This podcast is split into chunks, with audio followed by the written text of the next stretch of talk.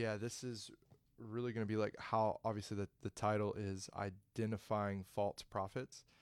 And uh, i just really think it's it's important especially in this hour eh, prophetically speaking of where we're at. You know if you go to john chapter or sorry not john matthew chapter 24 right before jesus begins and he, he or right when jesus is right in the smack in the middle of talking about the end times and knowing uh, what will be kind of some of the signs of the times.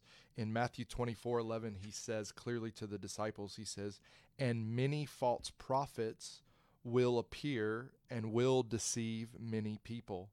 Uh, and then in First John chapter 4, verse 1, you'll find it says, Dear friends, do not believe everyone who claims to speak by the Spirit. You must test them to see if the spirit they have comes from God. For there are many false prophets in the world. Listen, there are many people speaking right now, claiming to speak by the Spirit. Uh, but the Bible is very clear to test all spirits, that many false prophets will arise. And, you know, I feel like that false prophet is a term that you know it's been tossed around the church for years. I mean it's all over the bible. It's in scripture. Rightly so we should be discerning in what exactly are uh, false prophets. And then there's another term false teachers.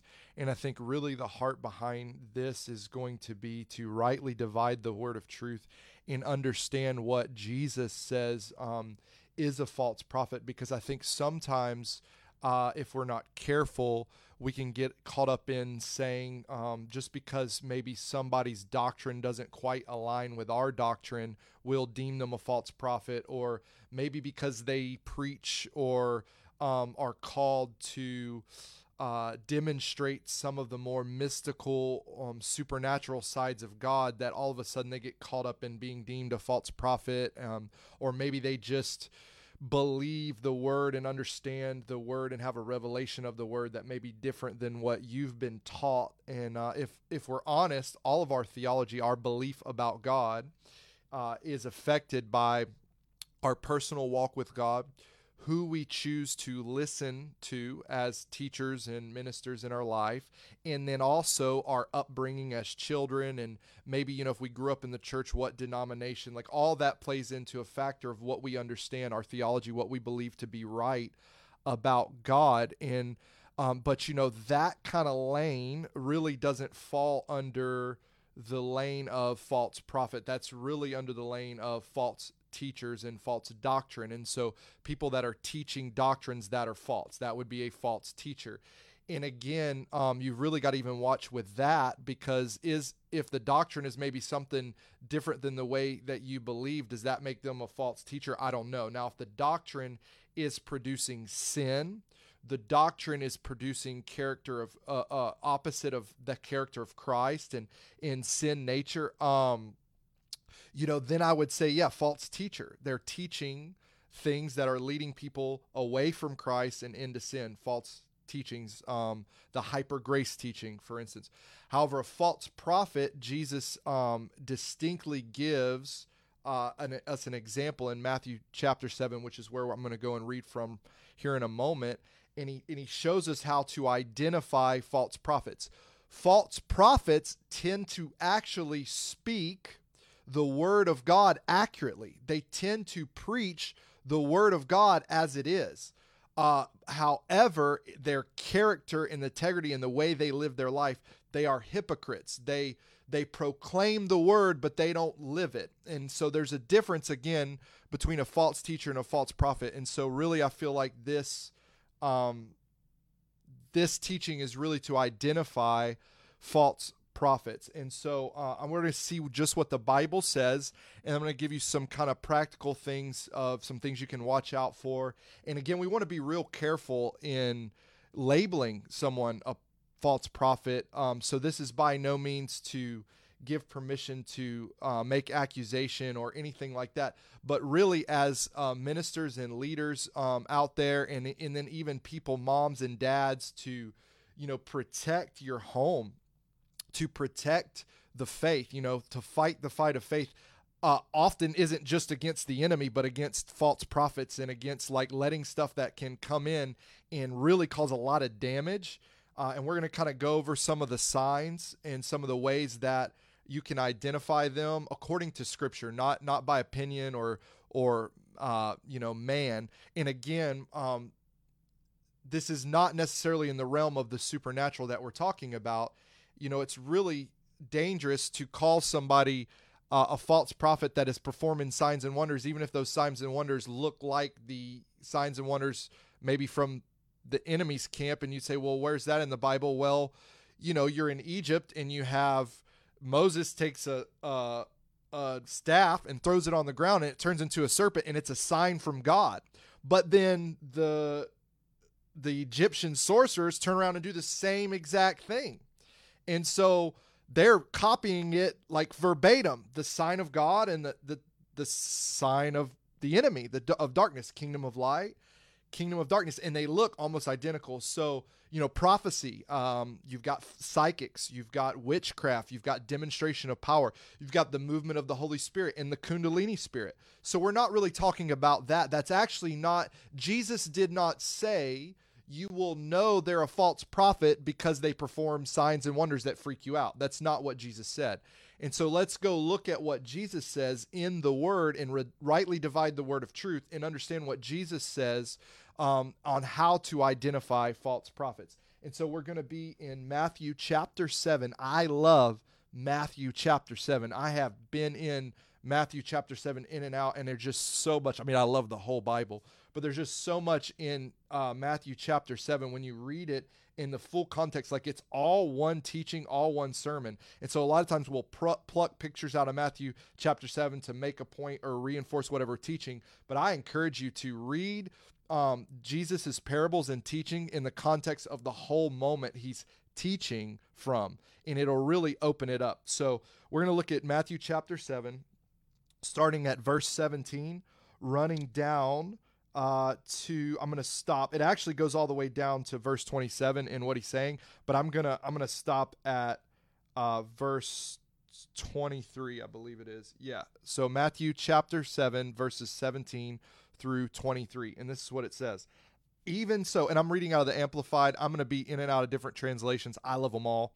Um, you know wherever you land on that, but so even so even so, every healthy sound tree bears good fruit. Oh wait, I'm I'm going to jump back. Sorry. Verse verse 15. Got ahead of myself. Beware of false prophets. So here he's setting the context for everything he's about to say. Beware of false prophets who come to you dressed as sheep, but inside they are devouring wolves. So one of the first key nuggets that Jesus gives us to identify false prophets is that you're not going to spot them very easily. Uh, you're not. It's not like oh, I'm just going to be easily be able to identify this ravenous wolf. No, it's look. They look like sheep. So when we're talking about false prophets, we're not necessarily talking about someone who is uh, from the kingdom of dark or representing the kingdom of darkness, like out in the open. Like we're not talking about what's that um lady's name Sylvia Browne or something like that. She tries to mingle scripture and like and like psych- psychic like that's an obvious one. I don't need you to tell me that Sylvia Browne or convince me or I don't need to identify that Sylvia Browne's a false prophet. Like I could just look and be like, "Yep, eh, way off." Totally counter from scripture. I'm not don't it doesn't take um really a spirit of discernment or some of the things that Jesus tells us to look for to identify that false prophet false prophets look like sheep. They um they look like Christians. They smell like Christians, if you will, in a sense. Like they they ha- in, in in other words, they have the lingo down. They know how to talk like Christians. Um, out of their mouth, uh, it, it sounds like they are Christian. But inside, it's so it's talking about the inner man. It's talking about the the internal person, the character and integrity, the Christ on the inside of them, the nature and character and integrity that they walk with. It says, but inside they are devouring wolves. Then it says, you will fully recognize them by their fruits. Uh, and I want to make a distinction here because often when we're talking about fruits, we will talk about fruits as like the fruits of a ministry, like um like I've led X amount of number of people to souls, I, or sorry, souls to Jesus. I, I've um, discipled an X amount of number of people.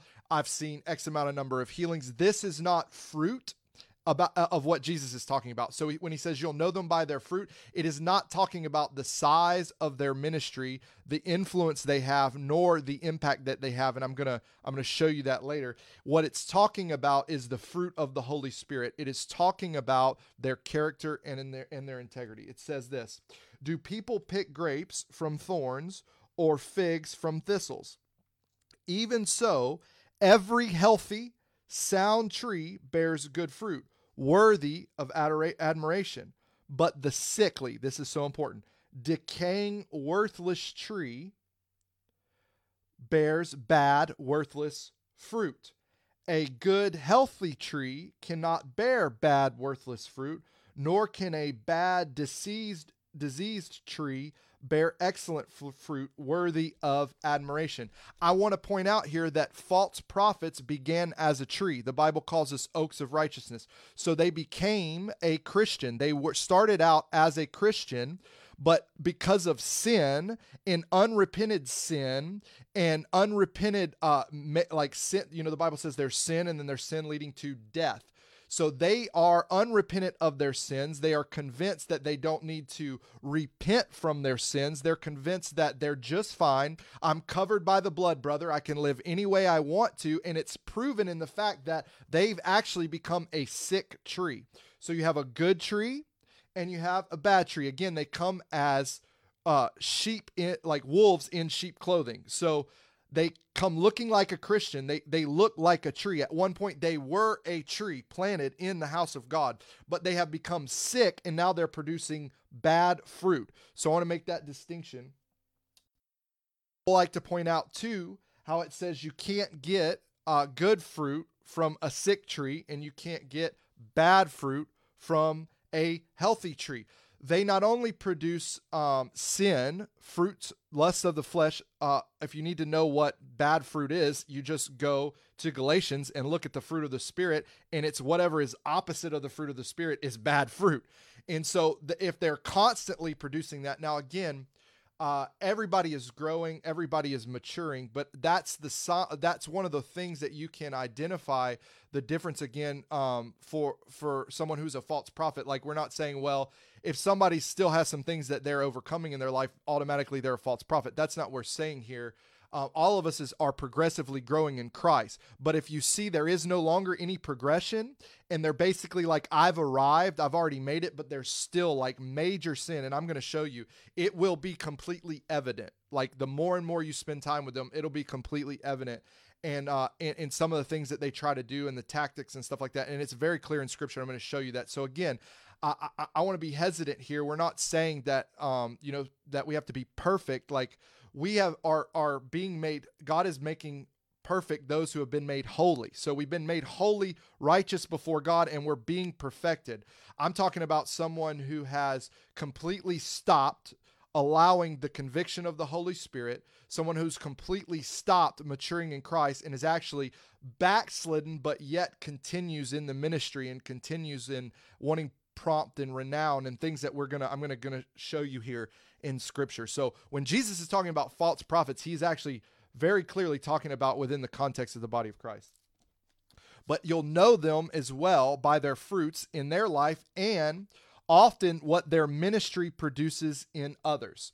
So when they minister and and release words to other people those words um, and i've just seen it happen. So they'll prophesy they still prophesy and and honestly, it's accurate because the Bible says the gifts of God are without repentance. And I told you they were they're a tree, they were a Christian, but they become sick with sin and now they're producing bad fruit and so it'll produce bad fruit in others. So like they'll prophesy and it may be accurate but the fruit of that prophecy is is not like repentance encouragement holiness righteousness. It'll be confusion. It'll be anxiety. It actually will um, pull them away from the lord. Uh, you know I, just to give you an example of one that i've run into uh, they will prophesy something like this just to give you a practical example that i've seen before uh, you're going to begin to hear God more accurately um, by a certain date. Uh, now, some may say that may be true. You you you may hear God more accurately by a certain date, but then all of a sudden, if and, and if that like excites you and causes you to like press into God and causes you to instantly start to hear God more, okay, maybe good accurate prophecy. But if that prophecy like starts to cause you to doubt your ability to hear God and you feel like, "Oh, I'm not going to be able to hear God even until this date." And now all of a sudden you're full of anxiety and you feel like like less than accepted in the beloved, less than accepted by Jesus, less than accepted. It's not producing the fruit of the Holy Spirit in your life, bad fruit.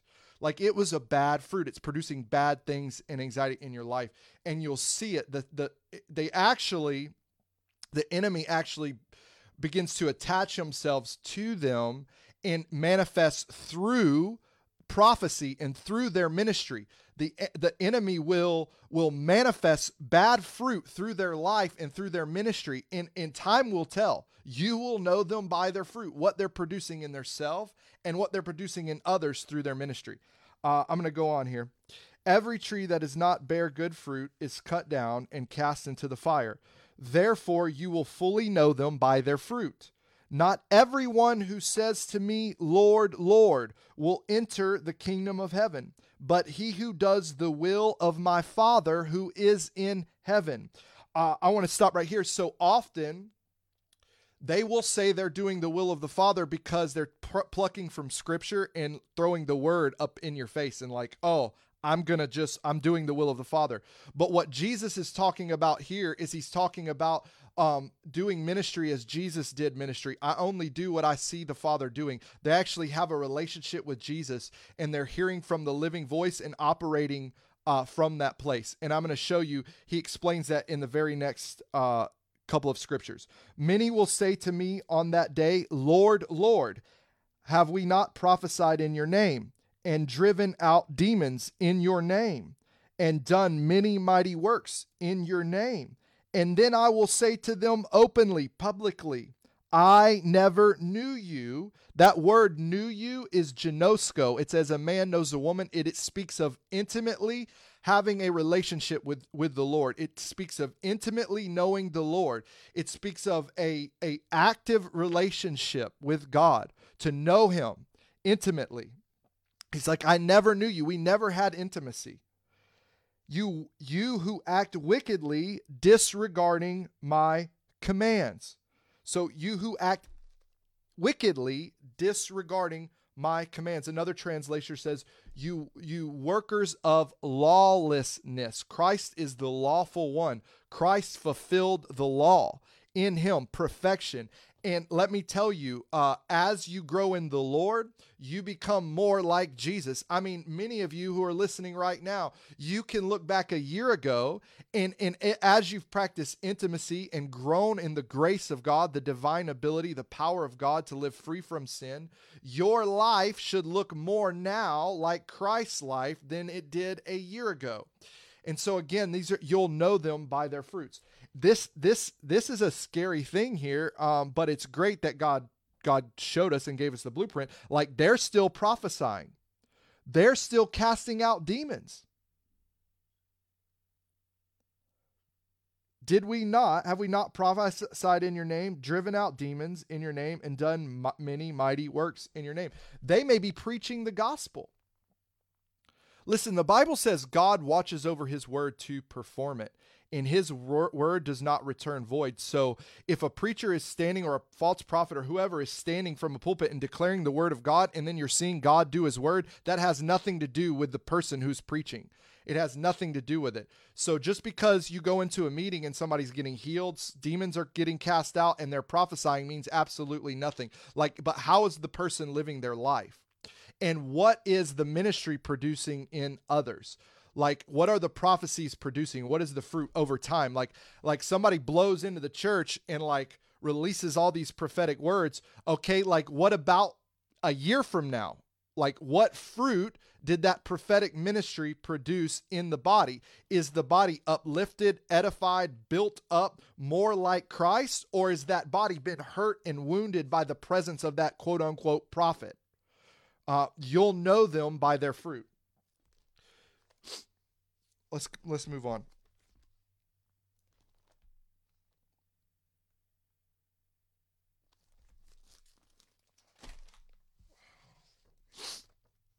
So again, all the things that I'm about to uh, about to list, they are are merely things that fall under uh, the.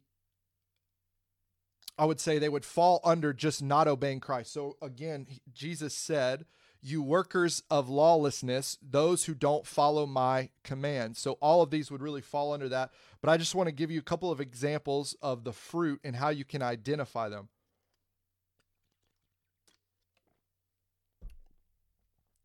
So, first and foremost, the number one thing to look for is uh is pride. Pride. Um and and I want to pause. I, I'm just feeling the leading of the spirit here. I want to make a point to you. Um I want to make a point to you this that um that you know many would say again he says they'll come to me that day and they'll say, Lord, Lord, have I not, have we not prophesied in your name, cast out demons in your name, done many mighty exploits? I want to make a point. Lucifer was created good. Lucifer was created to worship uh, the Lord. He was created as a minister uh, unto the Lord, a ministering spirit, an angel unto the Lord. Lucifer fell. When Lucifer fell, he did not leave his he did not lose his supernatural ability nor his powers. So just because somebody can operate in the demonstration of power and, and, and operate in gifts and things like that does not mean they are right with the Lord. It does not mean they are right with the Lord at all. If that were the case, uh, Lucifer would not still be running around as the prince of the power of the air. Lucifer would still not be running around uh, able to attack and and and work witchcraft in in in the the demonic and evil things that he does in there he would have no power uh it says that that our enemy the devil roams around like a roaring lion looking for whom he may devour. I know we love to say well he's like a lion but he's not a lion. Yeah but it says whom he may devour which means he still has the ability to devour if you do not resist him staying steadfast in the faith. So he kept his supernatural ability as an angel. He didn't lose it the moment he disobeyed. So a prophet, a minister, a uh, someone called of God, a fivefold minister, an apostle, prophet, evangelist, pastor, and teacher, does not lose the grace or the divine ability given to them by God when they were called in that assignment, when they abandon and backslide and leave the faith. They keep that thing. And, and they keep it. The gifts of God are without repentance. Like they keep it. So that's not how we define false prophets based upon whether they're performing signs and wonders or not performing signs and wonders. We identify false prophets by their character and integrity. And again, I just read that in Matthew 7. But let's move on. One of the great, uh, and, and really everything, you can probably trace it back to pride. Everything I'm going to talk about, you could probably trace it back to pride, but I'm going to start with pride. So here are six fruits of pride uh, in, in the context of false prophets. Six fruits of pride. Number one, they speak about themselves constantly. Uh, it will manifest. This is one things they will speak about themselves constantly. Now, I want to um, make kind of some uh, a point here and kind of bring clarity that when I say speak about oneself constantly, I don't mean speaking about uh, get our testimonies about what God has done. There's a big difference between me telling you, yeah, man, I've laid hands on the sick and I've seen them healed, and I begin to testify of what God has done, maybe in and through my life and maybe in and through the ministry. And that all brings God glory. You know, the Bible says, Tell of the wondrous works he's done. I won't forget what God has done. I will testify of what God has done. And so we're not talking about that. We're not talking about bringing glory to God and pointing it back to Jesus and saying, Oh man, look at what Jesus has done. Jesus is so amazing. Jesus is so mighty. Like God healed the sick, he cleansed the lepers, he, ca- he, he delivered this person. Um, what I'm talking about it, when they start to talk about themselves is they'll start to take responsibility for what happened and they'll say, I healed. Or, um, which again, I, we can debate theology there. I'm just trying to give you an example, and I don't mean it when their heart is pure. I'm talking about somebody that has an unpure heart and it and it's evident um, they will begin to talk about how extraordinary they are they they think they're the best thing since sliced bread like like i am i am revivalist i am the guy like not you know like i am it. I'm the answer to the, world right now. I'm the answer. Like i it i have the truth. I don't just preach truth. I have the truth. And uh and you know they they begin to talk about themselves like you know they're you know we we i mean y'all i was i was on the streets and and you know on drugs and like crazy. So sometimes some of the language i use it comes from that background. But you know their poop they act like their poop don't stink. You know they just that's how they act. Like you know like they're just the best thing since sliced bread you know when they you'll notice when they come on the scene it's like i've arrived you know woo i'm here they'll love the big entrance the um grandiose, very grandiose. And again, they'll talk about themselves constantly, like not just a little bit, like I'm talking about constantly speak about themselves. And even what God is doing, um, they, they really um, desire to have the credit like, well, yeah, but you need to give credit where credit is due. Like, I'm owed the credit of what God did when it, it really had nothing to do with them. We're just we're just the vessel and god chooses to you know move through us. So you can identify it by um, them speaking about themselves uh, constantly. And uh, and here's some scripture for you uh, proverbs 27 verse 2 let another man praise you and not your own mouth a stranger and not your own lips and again i want to make the distinction we're not talking about somebody who's bringing glory to God and, and testifying of what Jesus has done in and through them, but they're acting like they've done it. Or um, they just talk about how excellent how awesome and how wonderful they are constantly. Uh, Romans chapter 12, verse 2 says, Because of the privilege and authority God has given me, I give each of you this warning. Don't think you are better than you really are. Be honest in your evaluation of yourselves, me- measuring yourselves by the faith God has given us. So again, they'll have a very grandiose um, belief about themselves. They're they're not sober minded. You, you know, um, in, in, really where they're at, um, they don't walk in humility. Christ said this. He said, "Learn of my ways, take of my yoke. I am meek and lowly of heart." You, you know jesus uh, and paul says about jesus he's like this is god himself. Like god came and put on flesh and god walked on the earth in flesh. But you know what? He didn't like walk around uh like citing himself as equal to god. He humbled himself and walked as a man. And and he speaks of the humility of jesus and that's the fruit of christ's character in in a man or woman of god's life not that they constantly speak about themselves uh, number two, and this ties right into to that. They love or demand a place of honor. They love to be first. They love or demand a place of honor, and they love to be first. They love to be recognized. And so I'm going to go to Third John, verse 9 through 11. I encourage you to read Third John. I mean, it takes five seconds.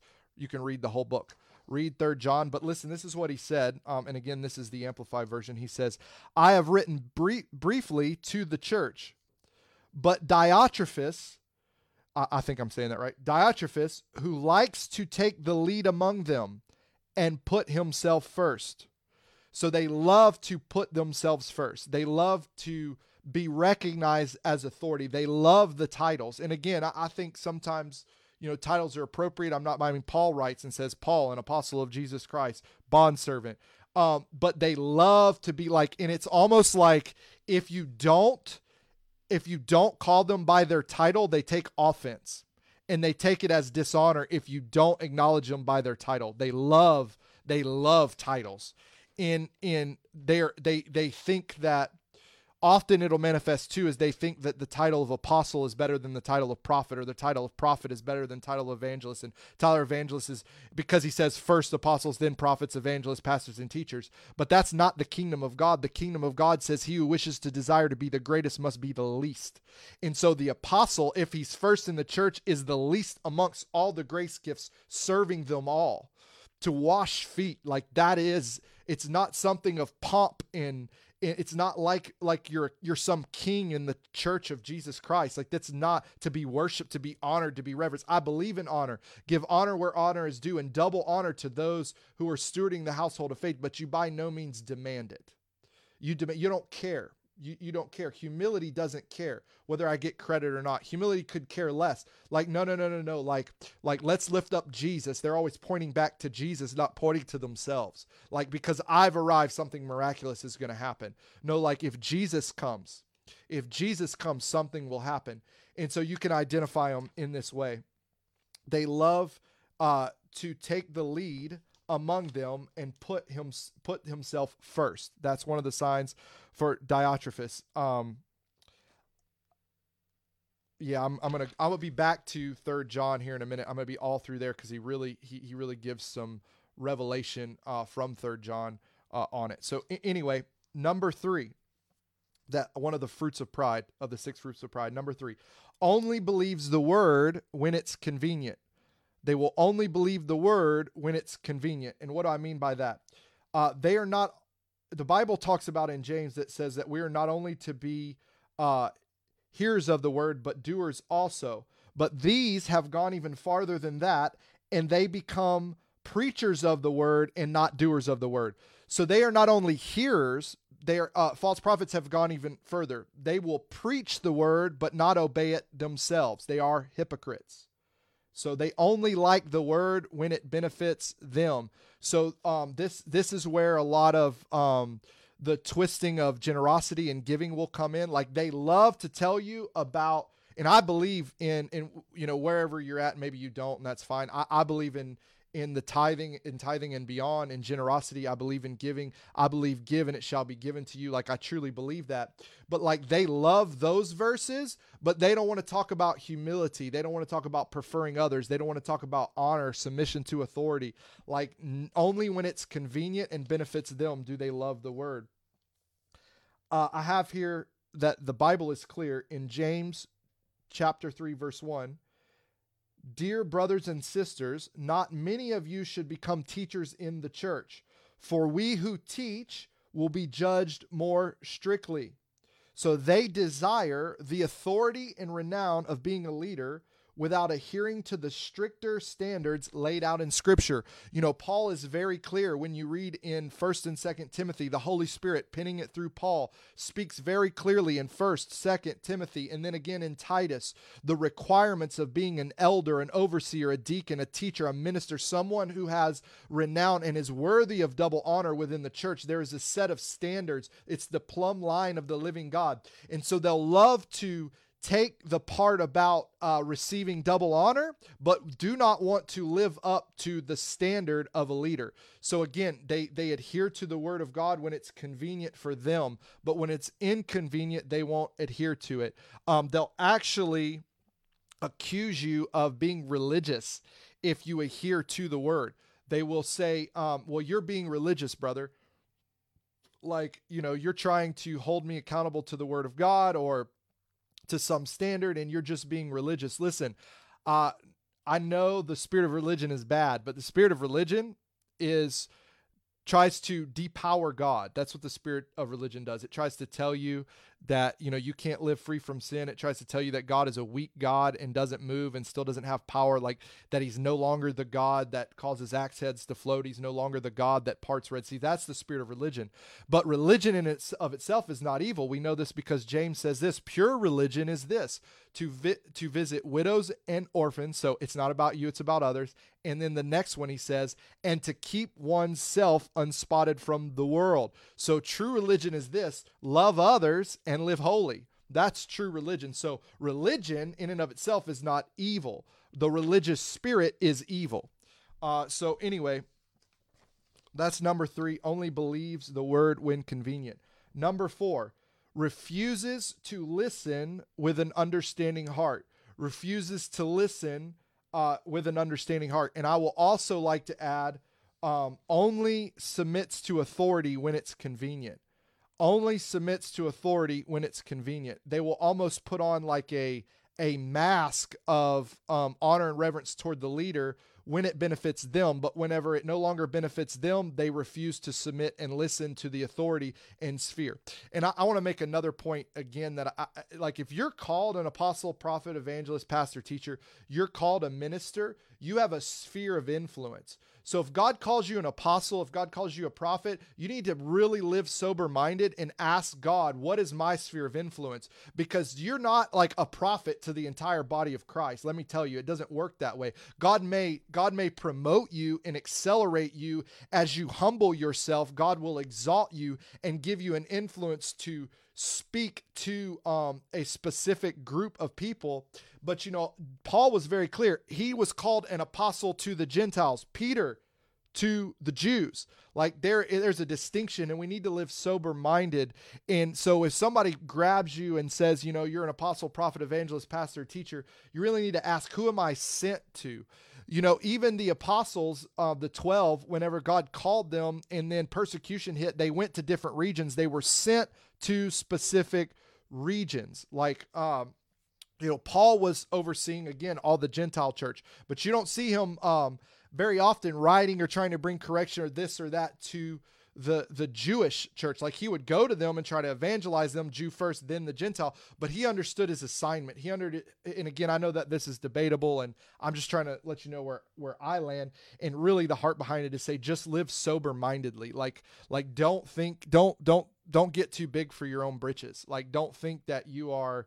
uh more anointed or or or more called than than another guy and and like begin to speak into things that you're not even really graced in realms and spheres you're really not even graced to to speak into. Again it goes back to loving to be first and demands a place of honor. But they will refuse to listen uh, with an understanding heart.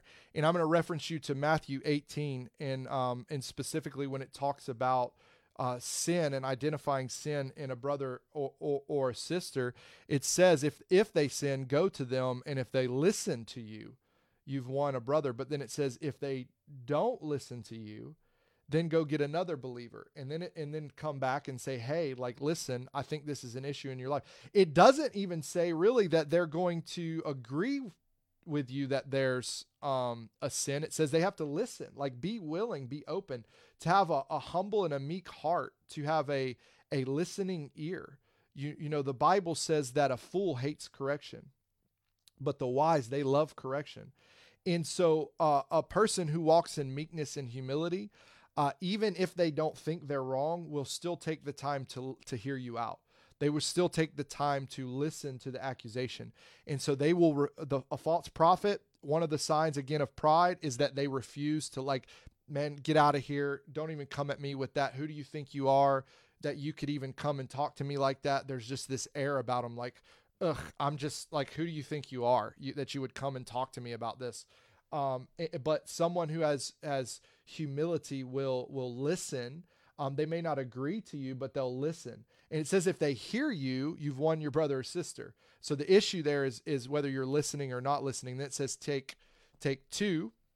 And then if they still refuse to listen, take it to the church. And if they refuse to listen to church, it's scripture's very clear. It says treat them as an unbeliever uh, and a tax collector.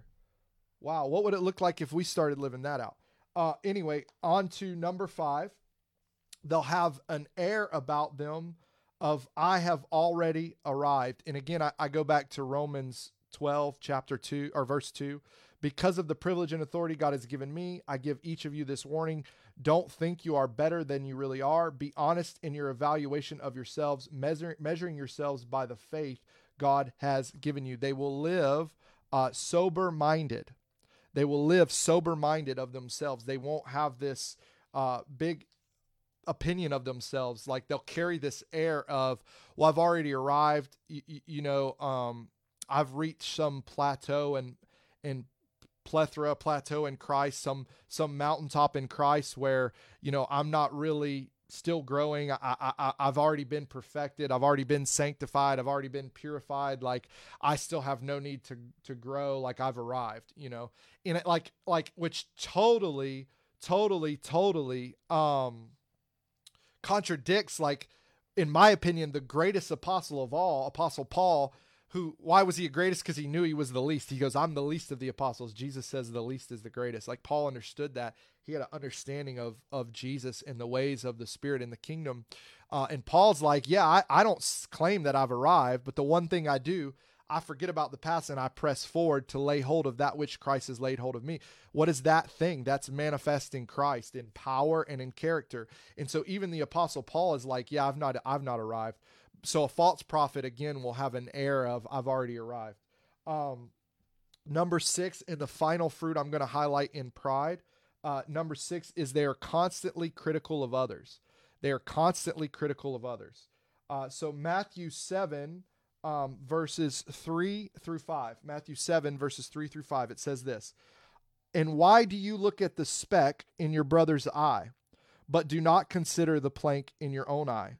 Or how can you say to your brother, Let me remove the speck from your eye, and look, a plank in your own? Hypocrite. First, remove the plank from your own eye, and then you will see clearly to remove the speck from your brother's eye. I want to point out that in this uh, in this scripture, it does not say that we cannot uh, point out specks and that we should not. Uh, that's one thing I think we really don't understand as far as uh, in my experience of the church, not everybody, is that we actually are called to call each other higher, but that's the heart of it. So you're actually loving me if you see a blind spot I have and you come to me and say, "Hey brother, you're better than this like, you know, this this thing it doesn't line up with scripture and you keep doing this." So, um, you know, why do you think that is? And really coming with an understanding heart in Matthew 18ing people. That's actually love.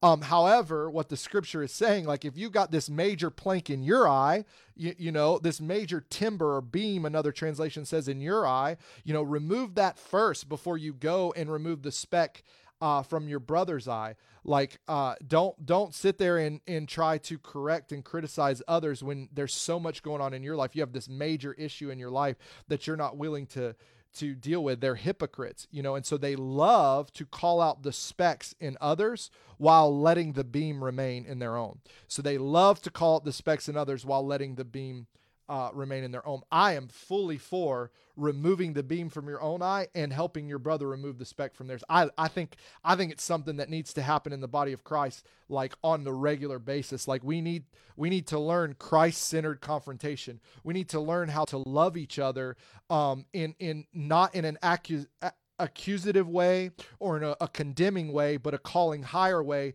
to be able to go to each other and say, hey, listen, this right here doesn't line up with the word of God and doesn't line up with Christ. You're better than that. The blood of Jesus is more powerful than that. The power of the Holy Spirit is more powerful than that. How can I help you walk holy? And then actually be willing to pay a price to help others walk free and walk walk free from their sin. Like like let's lay our life down and, and pay a price to help people like live holy. And like I believe in that. However, However, what I don't believe in is these false prophets that, and I think it's clear, you'll know them by this fruit, that they have major beams in their eyes, pride, all the things I just listed, um, some other things I'm going to list, but they love to point out the specks while, while having a beam in their own eye.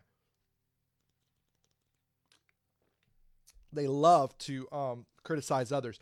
They will criticize um, other ministers. They love to pick apart other ministers, how they operate in a service and and there'll almost be like this attitude of um uh, if I had the microphone, oh, the glory of God would really come.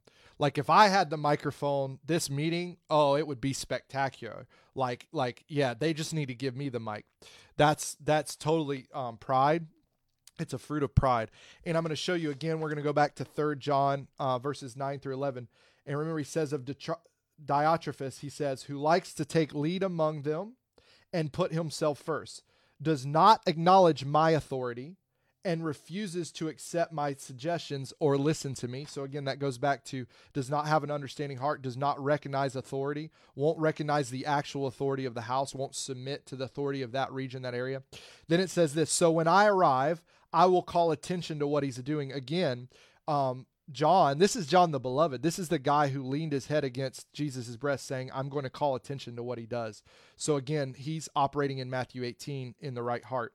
Then he says this um, his boiling over and casting malicious reflections upon us with insulting language, and not satisfied with that, he refuses to receive and welcome the missionary brethren and also interferes with and forbid those who would welcome them and tries to expel or excommunicate them from the church. Beloved, do not imitate evil, but imitate good. He who does good is of God. He who does evil has not seen and discerned or experienced God um, has enjoyed no vision of him and does not know him at all, has no intimacy of him. Again, it goes back to that Lord, Lord, depart from me, I never knew you, back in Matthew chapter 7. But here's John dealing with a false prophet in the day. Here's John dealing with the p- false prophet of his day. And this is what he's saying. He's like, yep, loves to be first among them.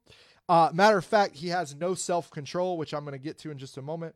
Uh, and he's not satisfied with that he actually refuses to receive and welcome the missionary brethren. So, again, they love to criticize other ministers. They love to criticize other ministers who have been proven in character, in power, and longevity. They love to act like, oh, like, yeah, well, again, if I had the microphone, this thing would be so different. Like, I, I, I'm, I'm more anointed than, than them.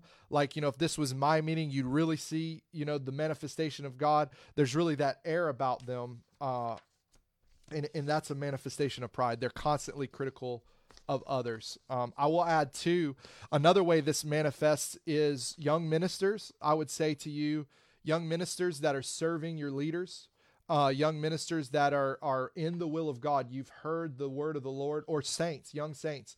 Um, you you are are old saints, whatever. Uh, you are serving in a house of faith, and somebody comes up to you and says, I don't know why they don't give you the microphone. I don't know why you aren't preaching. Man, watch out for that. Watch out for that. They are they are sowing, they're critical of others and they are trying to um they are trying to exhort a spiritual authority over you and they're trying to become and place themselves as a mentor in a place of authority over you and cause a wedge between you and and the authority it, he says it right here he discourages them you he doesn't listen to us he doesn't recognize our authority and he interferes and forbids those who would welcome those who have authority those who are proven those who are proven ministers and tries to expel them from the church and keep them away so again that's one one way you can identify them and those are just six uh, fruits of pride specifically that I identified. Again, it speaks of oneself constantly, loves, demands a place of honor to be first, only believes the word when convenient, refuses to listen with an understanding heart, has an air about them of I've already arrived, and is constantly critical of others. Um, the another uh, one I want to list of fruits of a false prophet is they lack self control. They lack the fruit of self control. Um, and honestly, a lack of self control is rooted in pride. And that's why this is the next one I'm talking about because the one who lacks self control, they'll often justify their ungodly behavior by declaring that because they feel a certain way, they are not required to respond in a godly manner, using how they felt or the action of, of others as an excuse for their behavior. So they will act in an ungodly manner, outbursts of wrath, uh, lack of self control. They're unsettled. Um, uh, I'll take you back to to Third John. He lists it right here. He says that they are his boiling over and casting of malicious reflections upon us with assaulting it insulting language. So literally, a boiling over is like a, a lack of self control. It's like oh, I just can't help how I feel, and and it like blows up, and they have an outburst of anger, and it just comes. These accusations come against leadership. Accusations come against other. It's like an uh, I can't control themselves. Ah! They just lose their mind for a second. Like it's it's it's a lack of self control. It's a boiling over of emotion, um, and then they try to justify it they try to justify it because of what somebody else did or what somebody else said or how they feel. And again, listen, we're not all all perfect, and I'm not, ta- you know. So if you've maybe had this happen, and, and, and I've had it happen in the in the past, you know, we, are under high pressure situations and things like that. Um, I'm not saying somebody that that just has a lack of self control is automatically a false prophet. However, the posture of humility is this in a moment of weakness, when we, eh, the posture of humility, when we have a moment of weakness, is this. They take responsibility for their actions, leaving no excuse for oneself fully trusting in God's word and the power of his spirit to be free from the works of the flesh. For example, the Bible says that we can approach boldly the throne of grace to receive mercy and grace in time of need, and that that God there's no temptation such as common to man that God does not make a way of escape. So humility in in the realm of lack of self-control, if I lose self-control, humility would say this I was wrong. There's no excuse for it because really God makes a way of escape. And I just chose not to take the way of escape. I chose not to trust God. I chose not to pull that. And I'm sorry. Forgive me. That would be humility. Pride would say, well, I'm justified. So and so did this. So and so did that. And so that's why I acted that way. Or, well, I felt this way. And because I felt that way, my emotions and the way I reacted, and it was totally the lust of the flesh. And I know the Bible calls it the lust, lust of the flesh. And I know the Bible says it's sin, but you know, I felt a certain way. No, no, no. That is a lack of self control and also rooted in pride. So, again, I, I'm not saying that we all are going to be perfect in this. I'm saying, I'm saying that, I'm not saying we're all going to be perfect in it, but what I am saying is that there's there is humility present even in weakness. There's humility present even in weakness. However, in weakness for a false prophet, pride will still be present even in their weakness. They will not be humble enough to admit that they made a mistake um, and they will do everything in their power to justify their behavior instead of taking responsibility for it. Uh, the next thing I want to talk about is sexual immorality. Um, sexual immorality uh, is one of the fruits of a false prophet. Sexual immorality. Uh, I, and, and I'm going to say this uh, because it's not, it, I don't hear it as often now. I don't hear it as often now as we did years ago. But man, I have been in churches and I have heard ministers tell young men that like masturbation is okay and watching porn is okay. And it's better if you watch porn and masturbate than than if you uh if you go and sleep around. Man sin is sin. Sexual morality is sexual morality. And the the blood and power of Jesus is enough to free you from all of that. It's enough to free you from all of that the Bible is very clear. It's um it, it's better to marry than to burn. So if you're burning with desire and stuff like that, like you you know you need to you can be free from that. You don't have to be bound up. The fruit of the spirit is self control, and so often um, false prophets will be involved in sexual morality, whether it be pornography and masturbation, or whether it be sleeping around with with the churches. I mean, we've had. Uh, crazy there's some crazy reports like i would say on the extreme side i know there's an article years ago of a, of a well-known um, church you can find it in one of the small groups within the church as a mega church one of the small groups within the church they started to fast and pray um, all the time. But the guy that was leading the group was a false prophet, and he led them all into sexual morality, and they actually started to all sleep together. And he came up with this false doctrine of we're all one with Christ, and it got really perverted. And you'll see that um, false prophets will bring sexual morality in, and it'll manifest in that way. Um, homosexuality, it'll manifest. They'll justify it. Well, brother, this is just my thorn in the flesh. This is just the sin that I'm going to have to deal with. Absolutely not. Absolutely not. Jude warns of them, and we'll we'll get to that. But um, absolutely not. The uh, the power of Jesus is is powerful enough to deliver you from every sin. There is no excuse. God's not okay with it. Um, you know, God doesn't understand. God doesn't God knows your heart. You're right. When people say, "Well, God knows my heart." God knows your heart. You're right. God knows that your heart is wicked above all else, deceitful above all else, wicked, and that you need a new heart and you need to be washed clean. And so either Jesus gave you a new heart or he didn't. So when you say um, that it's okay that you sin because you have sin in your heart, you're declaring that the work of Christ didn't even come to pass. You don't even have uh, you, you, you, you're saying basically you weren't born again because when you were born again, you received a new nature and a new heart and you received the mind of Christ.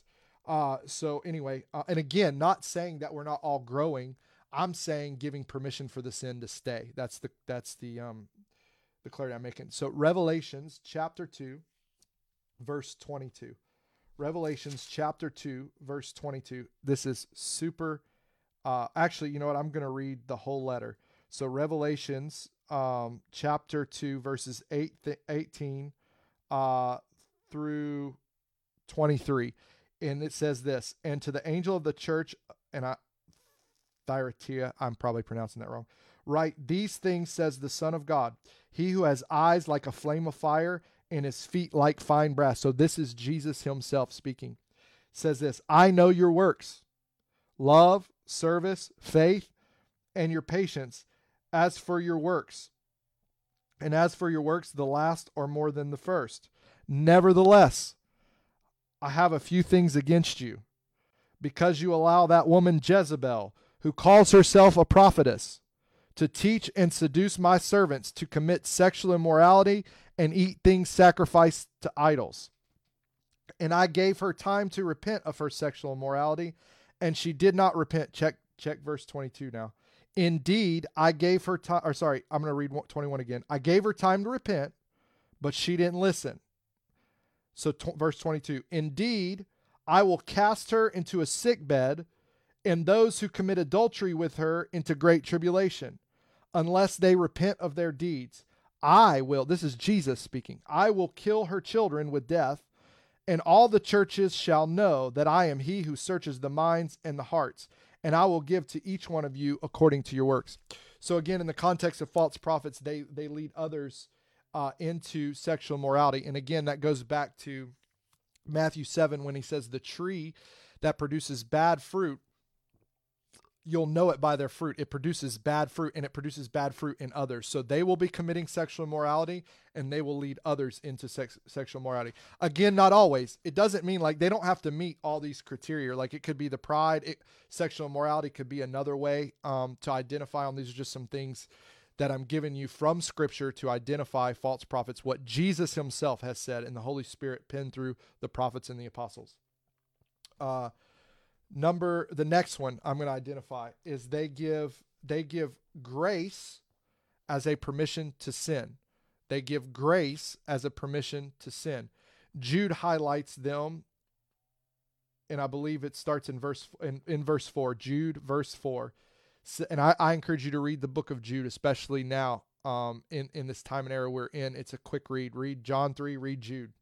Um, they're just, they're right there together. So, anyway, um, certain individuals have slipped in amongst you. So again, he's not talking about people outside of the church. This is in the context of, of inside the church. Certain individuals have slipped in among you, amongst you. They are ungodly people who pervert the grace of God into a license for immorality. Immorality is is like sin. It's anything Christ wouldn't do and deny Christ, our only sovereign and Lord. So it does not say they deny Christ as their Savior, it says they deny Christ as their Lord. So another um, way to identify as a false prophet is they will use grace as a license to sin and and and lead you into sin in general. They will um, give you a license to um, steal, to lie. They'll they'll try to say there's a difference between white lies and uh, and lies themselves. Of there's a difference between deception and um, and bearing false witness. Like they literally try to twist scripture any way they can to give you permission to sin and say, well, the grace covers it, brother. You're you're covered in the blood and you're okay. You can just live however you want to. Like you you know, um, sin you, you, know sin has been removed from you so even when you sin you know it's not your responsi- responsibility that's crazy when john says even if we sin we have an advocate in the Father who uh, can forgive us of our sins and cleanse us of all unrighteousness, which means when I sin, I invite unrighteousness in my life. But thanks be to Jesus Christ that I can go to Him, I can approach that throne of grace, receive mercy, uh, my sins pardon, and grace empowerment to sin no more. So um, yeah, they'll they'll twist and use grace as permission to sin. The next one um, I'm going to list is, and I'll be wrapping up here shortly. The next one I'm going to list is they create divisiveness within the body of Christ. False prophets create divisiveness within the body of Christ. Um, again, they speak poorly of leadership. I'll take you back to John 3. Uh, they boil up, casting, they boil over and cast malicious reflections upon us with insulting language insulting language. So what they'll do again is they're very sly and cunning with this. They'll come in under the guise of honoring your leader. They'll come in under the guise of um of again speaking the words of God and saying the right things. They know what to say. They say they're actually most often not error in what comes out of their mouth. They're in error by their actions. So they'll say the right things, but they'll do the complete opposite. And so what they'll do is they'll speak poorly about leadership. They'll they'll honor the leader to their face, but then they'll go and they'll speak to um and often it comes in inquisitive form. So they'll be like, Well, hey, do you think that, you know, uh the, the pastor made the right decision there? Do you think, you know, do you think that's the right choice? And and they're real sly and cunning with it. And what they're doing is they're trying to divide and and they really will then try to exert them eventually they're looking to exert themselves in a place of authority over your life and become like a mentor a spiritual father a spiritual mother or whatever. And they'll really try to come through the lane of relationship. Um, but they cause divisiveness in the body of christ. They will cause um, sides. They create sides in the body of christ so um, they'll try to pit each other, other leaders. So they, they, they often will start with leadership, but then they will go to um, other leaders or other people and members in the community and try to basically bring accusation and not again not adhere to Matthew 18. The Bible is very clear.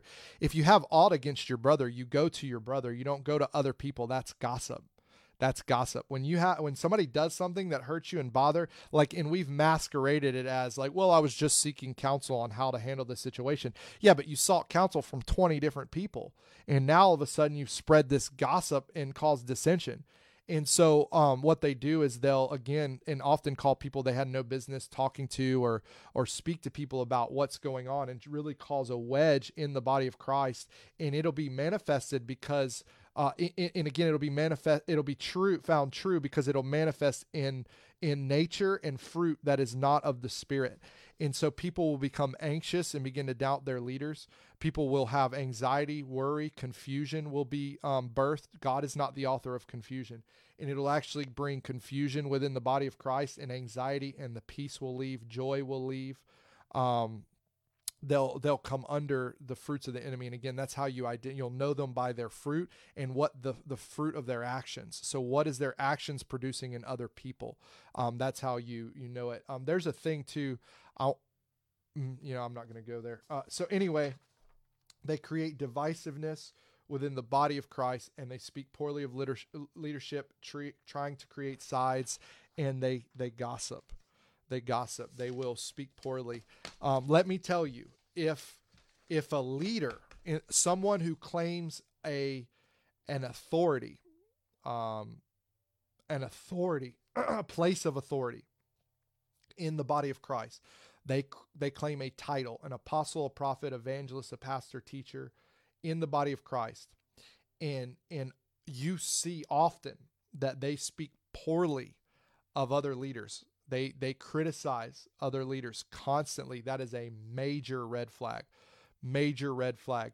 Um, you, you know that doesn't mean that if you come to them and ask a leader about uh, about somebody or some somebody's ministry, if you're safe there, if they're okay, like what about what do you think about this one? They may say, yeah, I don't know, or you know, at least for me, I don't go there. This is kind of where I go. Like that's done with honor and tact but not so with the false prophets. The false in Matthew 24, many false prophets will appear and deceive many. We need to be able to identify them um, when so many people are speaking.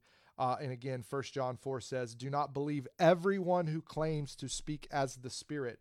You must test them to see if the Spirit they have comes from God, for there are many false prophets in the world. Me personally, um, I, I, I like to have relationship with someone or or know someone that has relationship with them uh, before I start banking my life on what they're saying. That's just that's just me personally. Again, there's exceptions to that rule and people that have a good reputation in the body of Christ and things like that. But that's just me personally.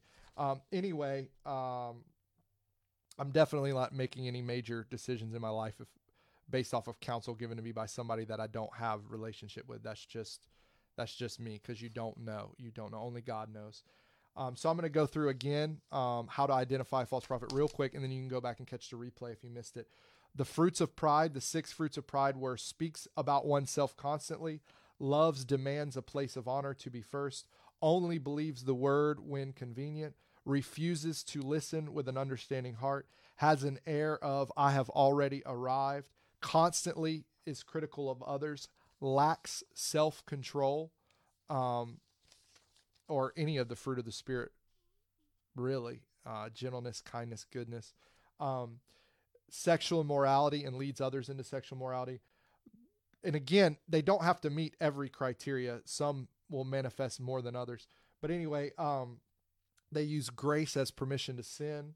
They will and they will create divisiveness within the body and speak poorly of leadership, trying to create sides and constantly gossiping. So again, I hope that blesses you. Um, again, it's probably not a full. There's probably some other things in Scripture to help identify them. I just want to bring a balance that uh, the the Bible and Jesus specifically never um, does he say false prophets um, or classify false prophets or say you'll be able to identify them by whether or not they perform signs and wonders or not. Um, he he identifies them by their fruit and their character. Um, and I, I mean, for me, like I want to see in true prophets and true men and women of God, I want to see the manifestation of God's power because we do know Scripture says that um, God affirmed Jesus Christ through signs and wonders, and so Signs and wonders and power is an affirmation of God. However, it is not how we identify whether somebody is a false prophet or not. That you ident- identify them by their actions, their fruit, whether or not they are manifesting the person of Christ, meekness, humility, preferring others. Um, that's another one. False prophets will literally disregard other people. They don't care. Like they just don't care how other people are affect, affected. They are very self centered uh, very self-centered and they are easily identifiable they they are very self-centered so anyway love you guys hope this bless you i saw a ton of comments i'm to go back and do my best to respond to them um, but hope this helps hope this blesses you let's pray father we thank you that you gave us your word and you gave us wisdom and you gave us guidelines on how to identify false prophets Lord, you would not have us listen to just any voice and take it as from your spirit. You gave us clear instructions on how to identify um, whether someone is a false prophet or not, God. And I pray for the spirit of discernment, the gift of discernment to come into your body right now. God, as you're revealing hearts and removing lampstands in this hour, God, I pray we would have a heightened discernment, Lord, in that we would align ourselves with those who are not only manifesting your power and your grace and your glory in the earth, but in character and integrity and in honor and in preferring others in humility, God. Oh, Jesus, your ways are meek and lowly of heart. Humility is such a, a part of your person, Jesus. It's such a part of your person, God. So, God, I pray right now uh, discernment on those walking in the fear of the Lord and living in humility. In Jesus' name, I pray. Bless you guys. I love you. God bless you. I pray that you are strengthened in your faith. I pray that you're well in this time. Keep the faith. Now is the time to arise and shine and share Jesus. You have, if you've been baptized in the Holy Spirit, you don't need another person to lay hands on you. I believe in impartation, but I'm saying in the context of being a witness, like, go for it. Just preach Jesus. Now is the hour. Love you guys. Bless you. Um, have a great day.